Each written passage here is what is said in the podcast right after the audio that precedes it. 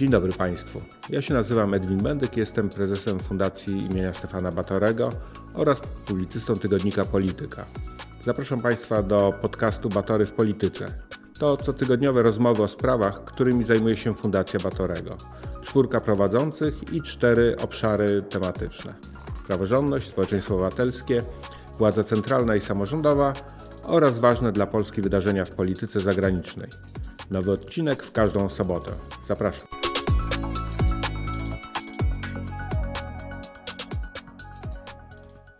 Dzień dobry, nazywam się Krzysztof Izdebski i zapraszam Państwa na kolejny odcinek podcastu Batory w Polityce. Tym razem porozmawiamy o sygnalistach. Rząd kilka dni przed nagraniem tego podcastu ogłosił przyspieszone prace nad wdrożeniem dyrektywy, której celem jest ochrona osób określanych właśnie mianem sygnalistów. Zaproponowany projekt niewiele różni się od szeroko krytykowanego projektu przygotowanego jeszcze przez rząd Prawa i Sprawiedliwości. Po apelach wielu środowisk wydaje się, że obecny rząd zrobił krok do tyłu i nie tylko da więcej czasu na pracę, ale też uwzględni, przynajmniej częściowo, propozycje, które zostały opracowane przez stronę społeczną. A o tym, kim są w ogóle sygnaliści, dlaczego należy ich chronić i co proponuje strona społeczna, porozmawiam z dr Anną Chlewicką-Józefowicz, partnerem w kancelarii DZP i jedną z autorek społecznego projektu ustawy o ochronie sygnalistów. Dzień dobry. Dzień dobry panu, dzień dobry państwu. No to może na początek, bo myślę, że więcej osób może wie teraz niż jeszcze kilka lat temu, jak w ogóle też ukuwano to pojęcie sygnalista. No ale mimo wszystko chyba musimy e, słuchaczom i słuchaczkom wyjaśnić, kto to w ogóle jest sygnalista. No ja przyznam, że gdybym miała dać e, najkrótszą możliwą definicję pojęcia sygnalista, to powiedziałabym, że to jest przede wszystkim źródło informacji. Źródło informacji, czyli dzisiaj w dobie też nomen omen społeczeństwa informacyjnego, nośnik istotnej wartości.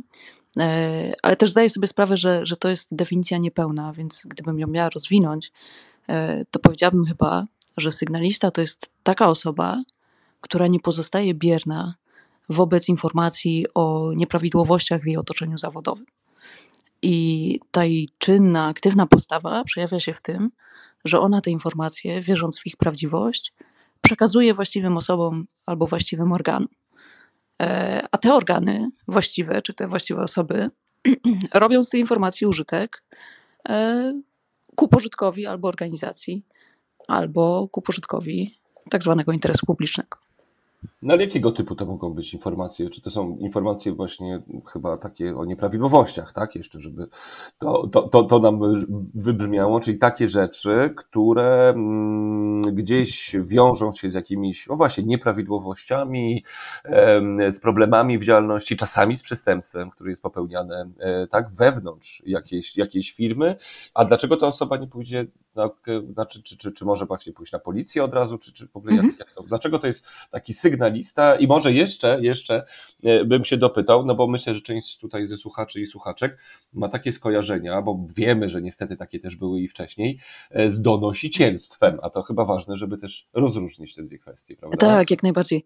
E, gdybym ja miała dać przykład sygnalisty, no to przykładem takim może być osoba, która na przykład w swoim zakładzie pracy stwierdza jakieś naruszenia praw pracowniczych i informuje o tym Państwową Inspekcję Pracy, że naruszane są powiedzmy e, zasady z zakresu czasu pracy. E, taką osobą, sygnalistą może być też ktoś, kto będąc świadkiem kradzieży mienia firmy, powiedzmy, informuje o tym firmę. Więc zarówno ta osoba, która idzie bezpośrednio do organu właściwego i e, ten organ informuje o, o zarejestrowanej przez siebie nieprawidłowości czy naruszeniu, jak i taka, która pozostając wewnątrz organizacji, gdy jest to najwłaściwsze, informuje tę organizację o, o tej nieprawidłowości. I teraz y, pan poruszył bardzo ważny wątek, ten wątek y, stereotypu ciągle funkcjonującego w Polsce. Ja myślę, że nie tylko w Polsce, ale w ogóle w krajach Europy Środkowo-Wschodniej. E, mianowicie ten e, stereotyp sygnalisty jako donosiciela, czy to odium, konfidenta. E, I to jest y, problem no, uwarunkowany historycznie, myślę, przede wszystkim. To jest też problem z takim nieoswojeniem do końca tej grupy osób, w sensie instytucji sygnalistów w ogóle i, i wartości, jaka płynie z udrożnienia komunikacji w sprawach dotyczących y, nieprawidłowości. Y, ja przyznam, że donosiciel dla mnie to jest taka osoba, i to go różni od sygnalisty, która kiedy przekazuje informacje o nieprawidłowościach, to robi to w określonym celu. I ten cel jest albo związany z tym, żeby komuś zaszkodzić, albo y, jest celem no, osiągnięcia jakiejś indywidualnej, partykularnej korzyści. Sygnalista to jest osoba, która działa niekoniecznie w tym celu, albo nie tylko w tym celu, bo może się też zdarzać, że sygnalista działa w celu osiągnięcia korzyści. Może się zdarzać, że sygnalista działa e, w celu zaszkodzenia komuś. Nie przestaje przez to być sygnalistą tak długo, jak długo te informacje e, przez niego przekazywane są prawdziwe. I teraz powiem też jako współautorka społecznego projektu ustawy e, o ochronie sygnalistów, że myśmy w 2018 roku, kiedy mieliśmy pierwsze podejście do stworzenia tego projektu, e, zastanawiali się długo, czy działanie sygnalisty w interesie publicznym powinno być przesłanką objęcia sygnalisty ochroną. I doszliśmy wtedy do wniosku, że nie powinniśmy warunkować ochrony e, przyznawanej sygnaliście od tego, czy on działał w interesie publicznym, czy nie. Przy czym interes publiczny ja rozumiem też jako przeciwieństwo e, interesu partykularnego. E, dlaczego? Dlaczego podjęliśmy taką decyzję? No, uznaliśmy, że przesuniemy się w stronę dobrej wiary, czyli założymy, że sygnalista powinien być chroniony wtedy, kiedy działa w dobrej wierze, czyli kiedy jest szczerze i w uzasadniony E, okolicznościami danej, danej sytuacji, e, przekonany o prawdziwości przekazywanych przez siebie informacji. E, I to przesunięcie załatwiło nam też sprawę interesu publicznego. No bo proszę zobaczyć, że w sytuacji, w której stwarzamy gwarancję ochrony osobom, które szczerze przekazują prawdziwe, z dużym prawdopodobieństwem informacje o naruszeniach, to już ten bilans społeczny jest korzystny. To znaczy, już realizujemy ten element interesu publicznego. I dlatego właśnie nie trzeba dodawać tej przesłanki jako warunku ochrony, żeby nie odstraszać, czyli nie wpadać trochę w tę kolejnę e, negatywnego skojarzenia. No, do... Mhm. no dobrze, ale na przykład proszę powiedzieć w takim razie, dlaczego w ogóle trzeba ich chronić? No bo tak wygląda na to, że oni w dobrej wierze chcą pomóc, tak rozumiem też, żeby to przedsiębiorstwo działało E, zgodnie z e, prawem e, działały efektywnie, a mimo to mogą ich spotkać jakieś represje. Dlaczego my mówimy właśnie o ochronie? Bo to by się wydawało, że no każdy powinien być szczęśliwy, że ktoś mówi tak o tym, co szwankuje w danej firmie i też no, być może nawet właśnie szefostwo ponieść jakieś potem konsekwencje. No lepiej może tego uniknąć. Tak, tak. I znów dotyka Pan ważnej sprawy, bo y, to dopełnia nam tę definicję sygnalisty. Mówimy, że to jest ta osoba, która nie pozostaje bierna wobec zarejestrowanych nieprawidłowości i przekazuje o nich informacje właściwym organom. Z tymi informacjami coś się dzieje, jakieś działania wyjaśniające, jakieś działania naprawcze, jakieś zarządzanie skutkiem czy egzekwowanie odpowiedzialności z tytułu tych naruszeń. Natomiast co się dzieje dalej, tego jeszcze nie powiedzieliśmy i to jest bardzo ważne, dlatego że sygnalista w związku z swoją postawą aktywną może się spotkać z różnym, różnego rodzajami e, represjami. Różnego rodzaju represjami, przepraszam. E, więc e, mogą go spotkać oczywiście łagodniejsze formy ostracyzmu, ale mogą go też spotkać działania odwetowe w postaci czy to zwolnienia z pracy, obniżenia wynagrodzenia, stosowania kar dyscyplinarnych bez dobrego uzasadnienia i tak. Więc jeśli miałbym powiedzieć znów, dlaczego warto chronić sygnalistów, no to możemy to rozłożyć na, na trzy warstwy. Ta warstwa najbliższa nam wszystkim, nam wszystkim potencjalnym sygnalistom, gdybyśmy się spotkali z nieprawidłowościami.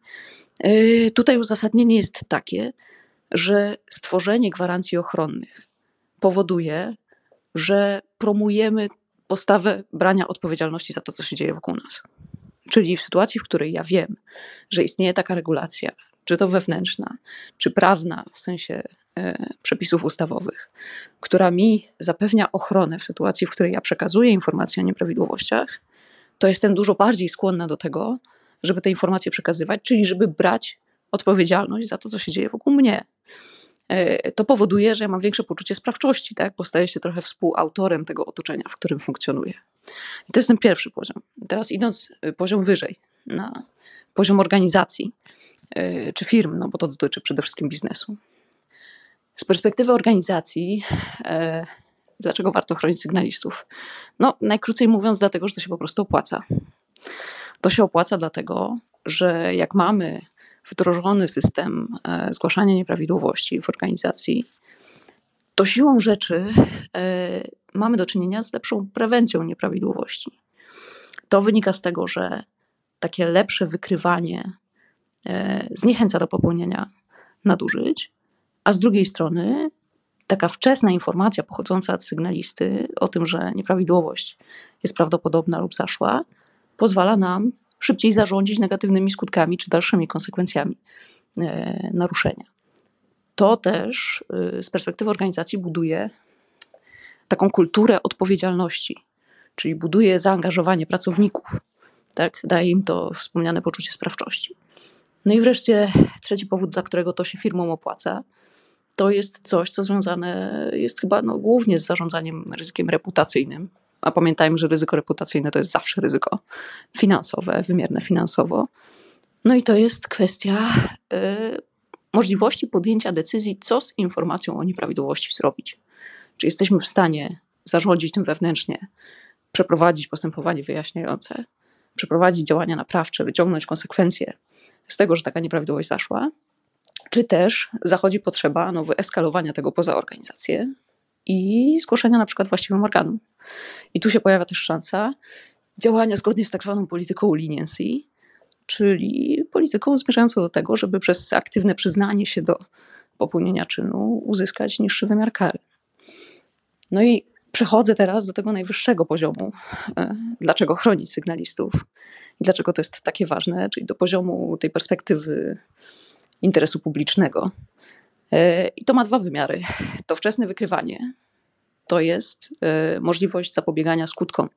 Często skutkom czynów, które mają no, konsekwencje daleko idące, jak na przykład wiem, przestępstwa przeciwko środowisku, to może dotknąć nas wszystkich, tak? czy przestępstwa, które narażają na szwank interes finansowy państwa albo wręcz bezpieczeństwo państwa. Czy jak mieliśmy przykład to akurat amerykański, kwestie chociażby wpływu tytoniu na zdrowie. Tak? Na przykład. E, ale to jest też drugi wymiar, e, bo jest to również możliwość skutecznego karania. No bo y, pamiętajmy, że jedną z funkcji kary jest też ta funkcja odstraszająca, więc skoro mamy efektywnie egzekwowane regulacje, bo wiemy o tym, kiedy są przestrzegane, a kiedy nie są, możemy też skutecznie karać, więc efekt społeczny jest taki, że przestrzegalność tych regulacji jest per saldo większa. No właśnie, to, to jeszcze może jedną tu rzecz dopytam, zanim, zanim przejdziemy dalej. W ogóle też może tak chciałem skomentować, bo mówimy o tym społecznym projekcie, też o, o, o grupie podmiotów, ale warto dodać, że jest to chyba na tyle właśnie powszechny problem i um, też widać, że on dotyka wielu obszarów. Um, chciałbym rynku pracy, czy, czy już podmiotów, podmiotów firm, e, bo w tejże koalicji e, są i organizacje pozarządowe, właśnie też kancelaria, e, ale też związki zawodowe, znaczy, co też pokazuje, że jest to problem, który gdzieś no, rezonuje, czy jest zauważalny rzeczywiście wśród tych wielu, wielu środowisk e, i pracodawców, można tak powiedzieć, i pracowników, e, no i rzeczywiście tych organizacji, które gdzieś stoją na straży interesu publicznego i starają się walczyć z tymi nieprawidłowościami. I teraz już może przechodząc trochę do, do, do tej kwestii właśnie też tej, tej ochrony faktycznej, dlaczego była potrzeba w ogóle, żeby chronić, czy żeby, żeby mm, jakoś stworzyć, tak, opracować te dokumenty, no najpierw międzynarodowe, teraz dyskutujemy o tym w Polsce, chociaż już takie projekty, jak wspomnieliśmy na przestrzeni może kilku lat, gdzieś tam się, e, gdzieś tam się pojawiały. E, no przecież mamy, niektórzy mówią, bardzo restrykcyjny e, kodeks pracy, tak? I, i, I dlaczego ten kodeks pracy nam nie wystarczy? Po co nam nowe? No przecież on też ma chronić pracownika przed taką, no, brzydko mówiąc, wendetą pracodawcy, e, nieuzasadnionej wendety. To pewnie wynika z kilku przyczyn. Ja się odniosę może do, do tej ostatniej kwestii, bo tu odpowiedź wydaje mi się najłatwiejsza. Kodeks pracy owszem, ale trzeba pamiętać, że on ma ograniczony zakres przedmiotowy, czyli on ma zastosowanie do ograniczonej liczby, e, po pierwsze, zgłaszanych naruszeń, no bo to muszą być wykroczenia przeciwko prawom pracowników e, lub przestępstwa przeciwko prawom pracowników, więc jakieś naruszenia w tej relacji pracodawca-pracownik. A z drugiej strony, i to jest z tym ściśle związane, to dotyczy określonych relacji prawnych, czyli to dotyczy właśnie relacji o charakterze stosunku pracy.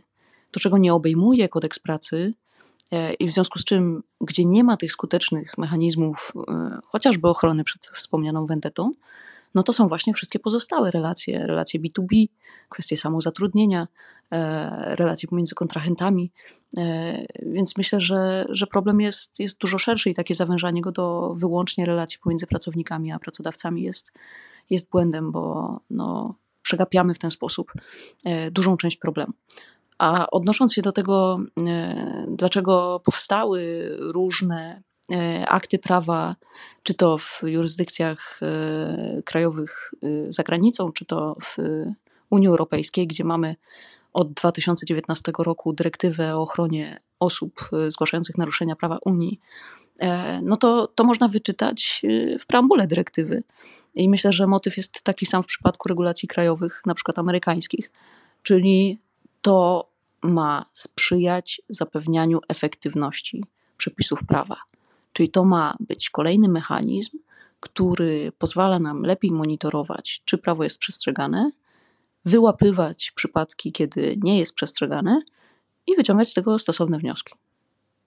A co pani mecenas mówi o tym, bo w niektórych krajach tak jest, że taki sygnalista, no nie dość, że jest chroniony, tak, to jeszcze otrzymuje, czy ma szansę otrzymać jakąś gratyfikację finansową za to, że taką e, nieprawidłowość złoży. To, to, to nie jest w jakiś sposób demoralizujące i właśnie nie wytwarza jakiejś takiej świadomości społecznej, przynajmniej wrażenia, że e, no, chodzi po prostu o to, żeby zarobić na zaszkodzeniu pracodawcy.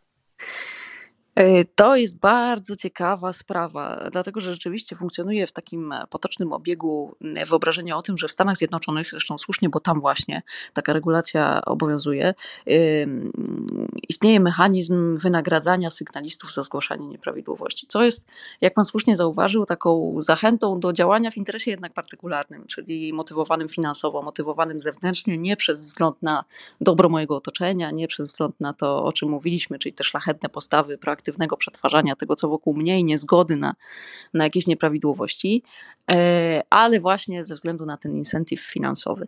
E, ta instytucja, która obowiązuje w tej chwili, zdaje się wyłącznie w Stanach Zjednoczonych, bo w e, Wielkiej Brytanii z tego rozwiązania zrezygnowano już lat temu kilkadziesiąt, to jest instytucja w ogóle wywodząca się ze średniowiecza która nosi taką łacińską nazwę qui tam.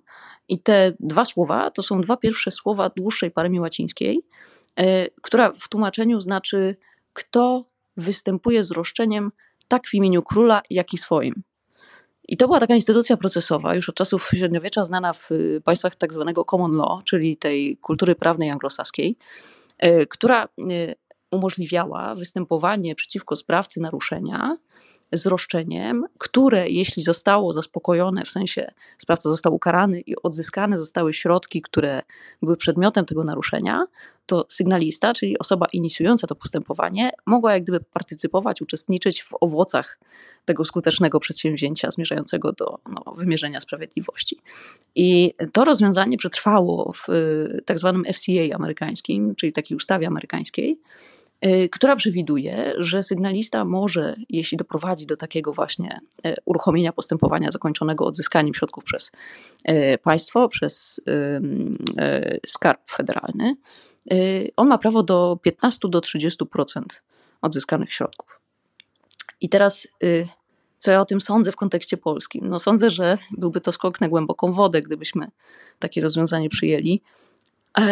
A traktuję to w kategoriach takich kolejnych stopni wtajemniczenia, bo proszę zauważyć, że w tej kulturze anglosaskiej ten The Whistleblowers e, Protection Act, on funkcjonuje już lat, od lat y, ponad kilkudziesięciu, nawet nie wiem, czy nie możemy mówić o e, takich pierwszych aktach, które jeszcze e, sięgają e, końca wieku XIX. Mm, Więc e, tam zjawisko whistleblowingu jako narzędzia monitorowania i zapewnienia egzekwowania przestrzegania prawa jest już dobrze rozpoznane, okrzepłe, oswojone. Natomiast u nas ciągle próbujemy walczyć, jak powiedzieliśmy, z tym odium donosiciela czy konfidenta, y, z tym negatywnym społecznym odbiorem zjawiska sygnalizowania nieprawidłowości. Więc gdybyśmy wprowadzili taki incentyw, to trochę przeskoczylibyśmy etap oswajania, a przeszlibyśmy od razu do tworzenia takich motywatorów zewnętrznych, które nie są ufundowane w postawach nacechowanych odpowiedzialnością, ale mogą być ufundowane na takim właśnie poszukiwaniu prostym korzyści, co uważam byłoby ze szkodą dla tej misji, którą, e, która nam przyświeca w tych działaniach e, nad projektem społecznym, czyli właśnie zmiany percepcji społecznej zjawiska sygnalizowania nieprawidłowości. E, no właśnie, to już e, teraz przejdźmy do tego projektu społecznego. E, najważniejsze punkty. Co Państwa zdaniem trzeba zrobić właśnie w kontekście ochrony sygnalistów i zabezpieczenia tego interesu publicznego szerzej, czy pośrednio, a czego być może do tej pory nie zaproponował jeden czy drugi rząd? Tak, to ja na wstępie myślę, warto, żebym powiedziała, jakim w ogóle mamy status ochrony sygnalistów w Polsce dzisiaj bo rzeczywiście prawdą jest, że polski rząd, y, jeszcze y, poprzedni rząd Mateusza Morawieckiego podjął działania zmierzające do e, transponowania w Polsce, e, czyli przyjęcia ustawy krajowej implementującej dyrektywę unijną o ochronie sygnalistów. E, wprawdzie te działania podjęto na dwa miesiące przed upływem okresu wyznaczonego przez Unię państwom członkowskim, żeby tę dyrektywę zaimplementować, no ale proces się rozpoczął. On trwał ponad dwa lata. Niestety bezowocnie te prace były prowadzone. Zresztą tematem sygnalistów resorty się przerzucały od samego początku. Ten proces nie był za bardzo liniowy. Tak, ja tylko przepraszam, że wejdę słowo, dodam tylko, że też e, to był element e, bardzo nieskutecznego e, rządowego programu przeciwdziałania korupcji, że takie, no właśnie taka ochrona zostanie wprowadzona, a potem zresztą samym programem przeciwdziałania korupcji sobie, sobie ten sam program darowano i od 2020 roku już nie był realizowany w ogóle, chociaż powinien, więc gdzieś tam no, jakaś sygnalizowano, że będzie się chronić sygnalistów, ale ale rzeczywiście w różnych, y, y, y, na różnych etapach, gdzie możliwa była ta interwencja, jakoś zaprzestano tych działań. Tak, dokładnie. Więc mamy ten otwarty proces legislacyjny, nie, niezakończony w poprzedniej kadencji przyjęciem ustawy.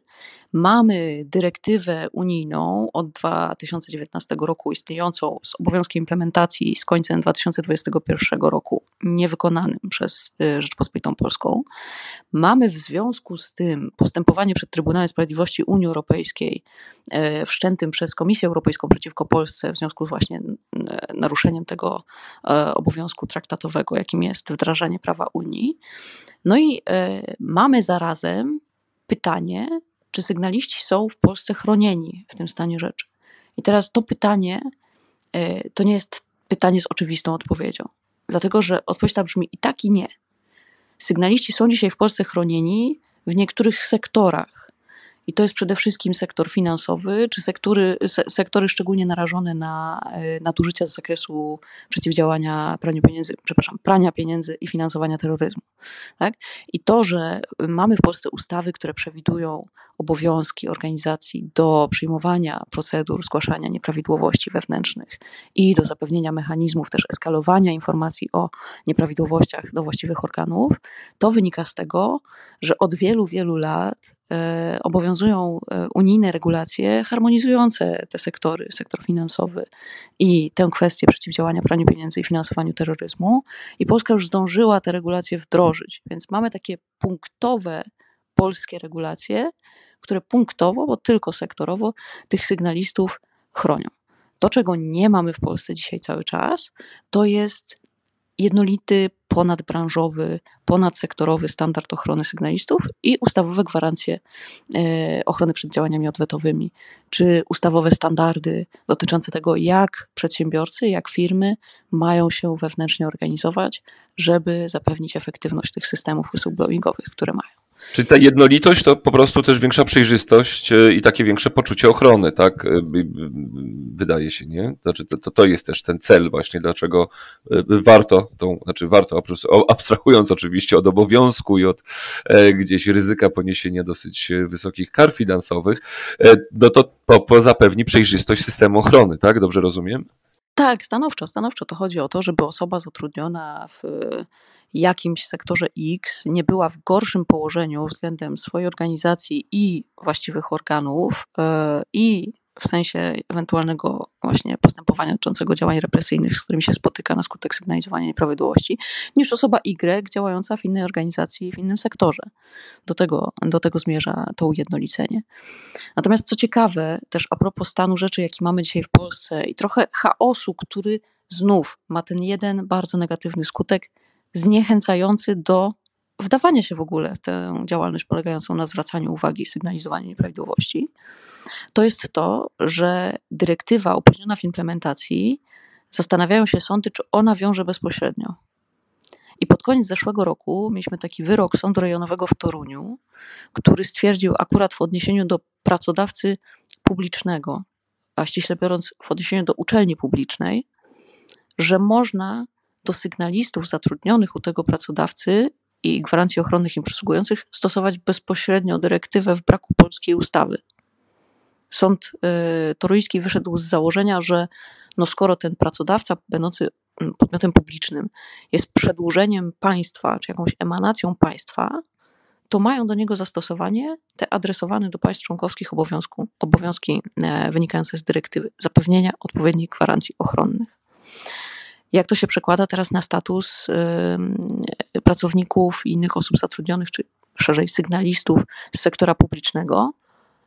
Na razie nie wiemy, bo wyrok jest nieprawomocny. To y, kontrybuje do Prywatnego czy publicznego? E, przepraszam, publicznego, publicznego, publicznego. tak. To do nie, nie. Pani dobrze powiedziała, ja myślałem, że już do prywatnego przejdziemy, to ja wtrącę, nie dałem bez sensu, ale Ci dopytam Dobra. od razu, jak to wygląda E, w sektorze prywatnym. Czy to jest w ogóle jakaś różnica wtedy? No i znowu y, kolejna kontrybucja do chaosu, bo w sektorze prywatnym takie gwarancje y, nie funkcjonują, bo to by wymagało tak zwanego horyzontalnego skutku dyrektywy, czyli zastosowania jej czy zaadresowania obowiązków z niej płynących nie do państwa w tej relacji pionowej z jednostką, tylko do różnych uczestników obrotu prywatnego, na przykład takiego prywatnego pracodawcy firmy i jej pracownika czy kontrahenta. Więc ci ludzie cały czas pozostają bez tej ochrony. Poza tym, to do czego zmierzałam poprzednio, to powiedzenie, że ten wyrok jest nieprawomocny, więc może się jeszcze okazać, że y, będzie kwestionowany, może skutecznie, y, w wyniku postępowania odwoławczego. Y, I znów, to jest stan rzeczy na dziś i to jest stan rzeczy, który, e, któremu ma zaradzić ta nowa inicjatywa nowego rządu, czyli zrealizowania w końcu tego obowiązku transpozycji dyrektywy i zrobienia porządnej e, krajowej ustawy o ochronie sygnalistów czy o ochronie osób zgłaszających naruszenia prawa. No i dobrze, to teraz już, ponieważ musimy y, powoli y, zmierzać do końca, no to proszę powiedzieć o swoich marzeniach w takim razie, y, które rozumiem, że gdzieś się zmaterializowały w tym, że już wspominanym przez nas wielokrotnie społecznym projekcie ustawy o ochronie sygnalistów. Jak to powinno być zrobione? Załóżmy, mam nadzieję, ktoś, przedstawicieli rządu, czy Ministerstwa Pracy szczególnie, który opracowuje ten, ten, ten projekt, e, słucha nas i najważniejsze najważniejsze takie właśnie, nie wiem, ramy tak, tej, tej ochrony sygnalistów, które Pani by chciała w rezultacie prac e, e, rządowych, następnie parlamentarnych zobaczyć? Oczywiście, no to myślę, że kilka takich punktów kluczowych o systemowym znaczeniu, bez wchodzenia w szczegóły, ale też nie dlatego, że szczegóły nie są istotne, bo, bo są. Więc y, rzecz pierwsza i najważniejsza to jest zakres y, przedmiotowy tej ustawy, czyli jakie naruszenia kwalifikują sygnalistę, e, który je zgłasza do objęcia ochroną, czyli co można zgłaszać i pozostawać sygnalistą. I tutaj e, ten pierwotnie procedowany projekt e, prezentował takie podejście zawężające, tylko naruszenia określonych przepisów z określonych dziedzin prawa, na przykład ochrona konsumentów, albo sektor finansowy, albo zamówienia publiczne, albo ochrona środowiska. To spektrum nie obejmowało wszystkich naruszeń. I teraz to, co ja uważam, że jest bardzo ważne, żeby zrobić w tym, e, w tym nowym otwarciu, to jest rozszerzenie tego zakresu przedmiotowego na wszystkie naruszenia prawa. Mało tego, dobrze by było dać sygnalistom tę gwarancję, e, że jeśli zgłoszą naruszenia prawa albo naruszenia regulacji wewnętrznych obowiązujących w organizacji, e, w której działają, albo jakichś zasad etycznych czy kodeksów dobrych praktyk, którymi się związał ich pracodawca czy organizacja, w której funkcjonują, to również będą oni podlegali ochronie. I teraz dlaczego to jest takie ważne? To jest takie ważne dlatego, że my nie możemy tworzyć regulacji, która przerzuca na sygnalistę ciężar ustalenia, czy to, co on chce zgłosić, ten określony stan faktyczny, bo to zawsze jest jakaś sytuacja z realnego życia. Czy on podpada pod tę regulację z zakresu ochrony środowiska, ochrony konsumentów, sektora finansowego czy zamówień publicznych, czy nie? Dlatego, że na ogół znakomita większość sygnalistów nie jest prawnikiem, nie ma tych kwalifikacji, nieraz bardzo wyrafinowanych kwalifikacji do tego, żeby ocenić, czy dany stan faktyczny podpada pod zakres przedmiotowy jakiejś ustawy. Przepraszam, że wejdę słowo znowu, ale przypomina mi się, kiedyś był taki film, e, czy dokument też gdzieś przy, zrobiony przy współudziale Fundacji Batorego, wywiady właśnie z osobami, które były sygnalistami i tam zapadło mi w pamięci takie sformułowanie właśnie, że nikt nie rodzi się bohaterem i nie można się do tego przygotować, że często ci ludzie mówili, że po prostu decydował o tym przypadek, tak, że to nie są ludzie, którzy są przygotowani jakoś do tego, żeby być sygnalistą i potem podlegać, no nazwijmy tym dyskryminacji czy, czy, czy określonym represjom. Tak, stanowczo, więc ten szeroki zakres przedmiotowy też do tego zmierza, żeby ten sygnalista mógł odważnie, rejestrując nieprawidłowość, przekazać te informacje dalej i nie musiał robić tych kolejnych małych kroczków przed tym dużym krokiem wymagającym wielkiej odwagi cywilnej niejednokrotnie, yy, polegających na tym, żeby ustalić, no dobra, ale czy na pewno ja mogę to zgłosić, czy na pewno jeśli to zgłoszę, to będę chroniony. To powinno być yy, przesądzone z góry. I teraz przechodzę do drugiego punktu, który y, mi się marzy, który jest zawarty w tym e, projekcie społecznym i który uważam byłby z korzyścią dla e, ochrony sygnalistów w Polsce. To jest stworzenie takiego mechanizmu, który mm, przesądza, w jakiej kolejności sygnalista powinien postępować ze swoim zgłoszeniem. Bo e, dyrektywa daje takie trzy stopnie ujawnienia czy zgłoszenia nieprawidłowości. I to jest pierwszy stopień, zgłoszenie wewnętrzne, czyli zgłaszam coś w obrębie mojej organizacji, że doszło do jakiejś nieprawidłowości i daję szansę tej organizacji, żeby ona zarządziła tą informacją. Drugi stopień to jest zgłaszam to na zewnątrz organizacji do właściwego organu. To może być policja, prokuratura, ale to może być też na przykład Rzecznik Praw Obywatelskich czy wspomniana już Państwowa Inspekcja Pracy. Tak? I trzeci stopień przewidziany przez e, dyrektywę to jest coś, co się nazywa ujawnieniem publicznym, i to jest sytuacja, w której ja nie tylko ujawniam na zewnątrz, ale czynię publicznym fakt, że doszło do y, takiego naruszenia. I to, co y, warto zawrzeć w polskiej implementacji, do czego zresztą dyrektywa wyraźnie zachęca, to jest przesądzenie, w jakiej sekwencji należy postępować ze zgłoszeniem nieprawidłowości. Najpierw zgłoszenie wewnętrzne, pod pewnymi warunkami oczywiście, czyli że organizacja przyjęła określoną procedurę y, wewnętrznych zgłoszeń i że ta procedura spełnia minimalne ustawowe warunki, uznania jej za dobrą, efektywną. Y, I dopiero potem, w razie nieskuteczności zarządzania tym zgłoszeniem wewnętrznym, albo w sytuacji, w której ja z dużym prawdopodobieństwem zakładam, że padnę ofiarą działań odwetowych, dopiero wtedy mogę dokonać zgłoszenia zewnętrznego, czyli wyjść poza organizację. I dopiero w ostateczności ten trzeci krok, krok już powiedziałabym no, największej wagi, czyli ujawnienie publiczne.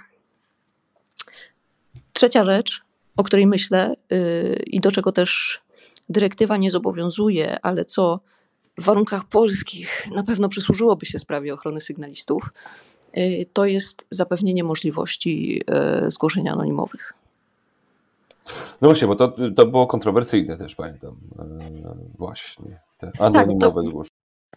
To jest kontrowersyjne, dlatego że e, z takimi mm, zgłoszeniami anonimowymi trzeba trochę inaczej postępować niż e, ze zgłoszeniami imiennymi. To wynika chociażby z tego, że jak otrzymujemy zgłoszenie anonimowe, niezależnie od tego, czy ono jest wewnętrzne, czy zewnętrzne, ale załóżmy, że jest wewnętrzne i jesteśmy w firmie i dostajemy takie zgłoszenie, to wyklucza możliwość wrócenia do tej osoby, która go dokonała, żeby zasięgnąć dalszych informacji o tej sytuacji, żeby przeprowadzić działania wyjaśniające, które są warunkiem dobrych działań naprawczych. No i też jak chronić taką osobę? Znaczy w sensie właśnie, czy ona jest zagrożona wtedy, jak jest anonimowa, czy jest ryzyko? No właśnie, właśnie. Można zakładać, że osoba, która dokonuje zgłoszenia, jest zawsze w ryzyku e, jakichś działań represyjnych wobec niej w związku z tym zgłoszeniem. Więc zapewnienie jej możliwości anonimowego zgłoszenia ma ten skutek, że po pierwsze, no chronimy jej tożsamość i e, tworzone przez nas kanały zgłaszania nieprawidłowości też mają zaszyte mechanizmy, które tę anonimowość gwarantują, a po drugie, znowu przy, jakby przykładamy się do tego przezwyciężenia oporu, jaki każdy z nas może mieć e, wobec zgłaszania nieprawidłowości, bo jednak może być źródłem komfortu fakt, że ja mogę tego dokonać bez podawania swoich danych. Mm-hmm, mm-hmm. No dobrze, a co, co, co, co jeszcze, proszę? Ostatnia, ostatnia jakaś rzecz jeszcze, bo mamy. No to minuty. ostatnia rzecz, no. na pewno bardzo ważna. Jeśli mogę wymienić tylko jedną, a jest jeszcze parę punktów e, na tej liście, e, to jest vacatio legis, czyli odpowiedni okres y, dostosowawczy, który pozwoli adresatom tej nowej regulacji, a pamiętajmy, że to będą zarówno organy publiczne, więc będzie to przede wszystkim biznes, tak, przedsiębiorcy. Oni muszą mieć zapewniony odpowiedni czas na przygotowanie się do tej nowej regulacji, na zapoznanie się z nią i na stworzenie wewnętrznych mechanizmów lub dopracowanie tych mechanizmów, które mają, bo przecież w wielu firmach takie mechanizmy korporacyjne, zwłaszcza w firmach międzynarodowych, istnieją.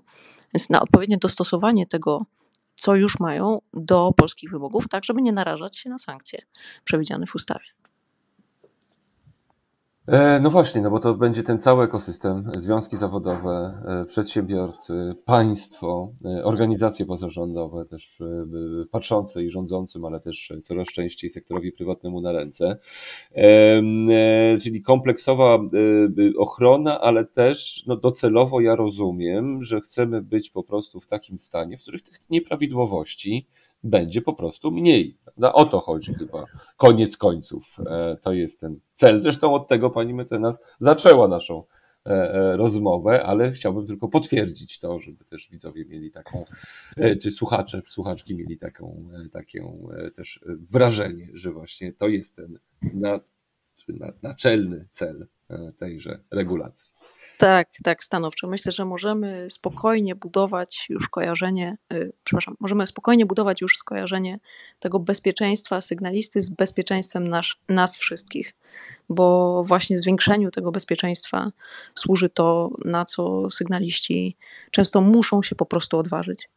Yy, no i ci bohaterowie, o których Pan powiedział, yy, to robią, a chodzi o to, żeby nie musieli wykazywać się bohaterstwem żeby pozostając racjonalni, mogli działać na korzyść naszego wspólnego bezpieczeństwa. Bardzo, bardzo dziękuję. E, tutaj muszę postawić kropkę na i, ale do tematu na pewno będziemy wracać. Jeżeli nie jeszcze w trakcie prac legislacyjnych, to wypadałoby sprawdzić już po ich zakończeniu, jak te przepisy są wdrażane i rzeczywiście, czy te oczekiwania e, zostały e, spełnione, te oczekiwania strony społecznej.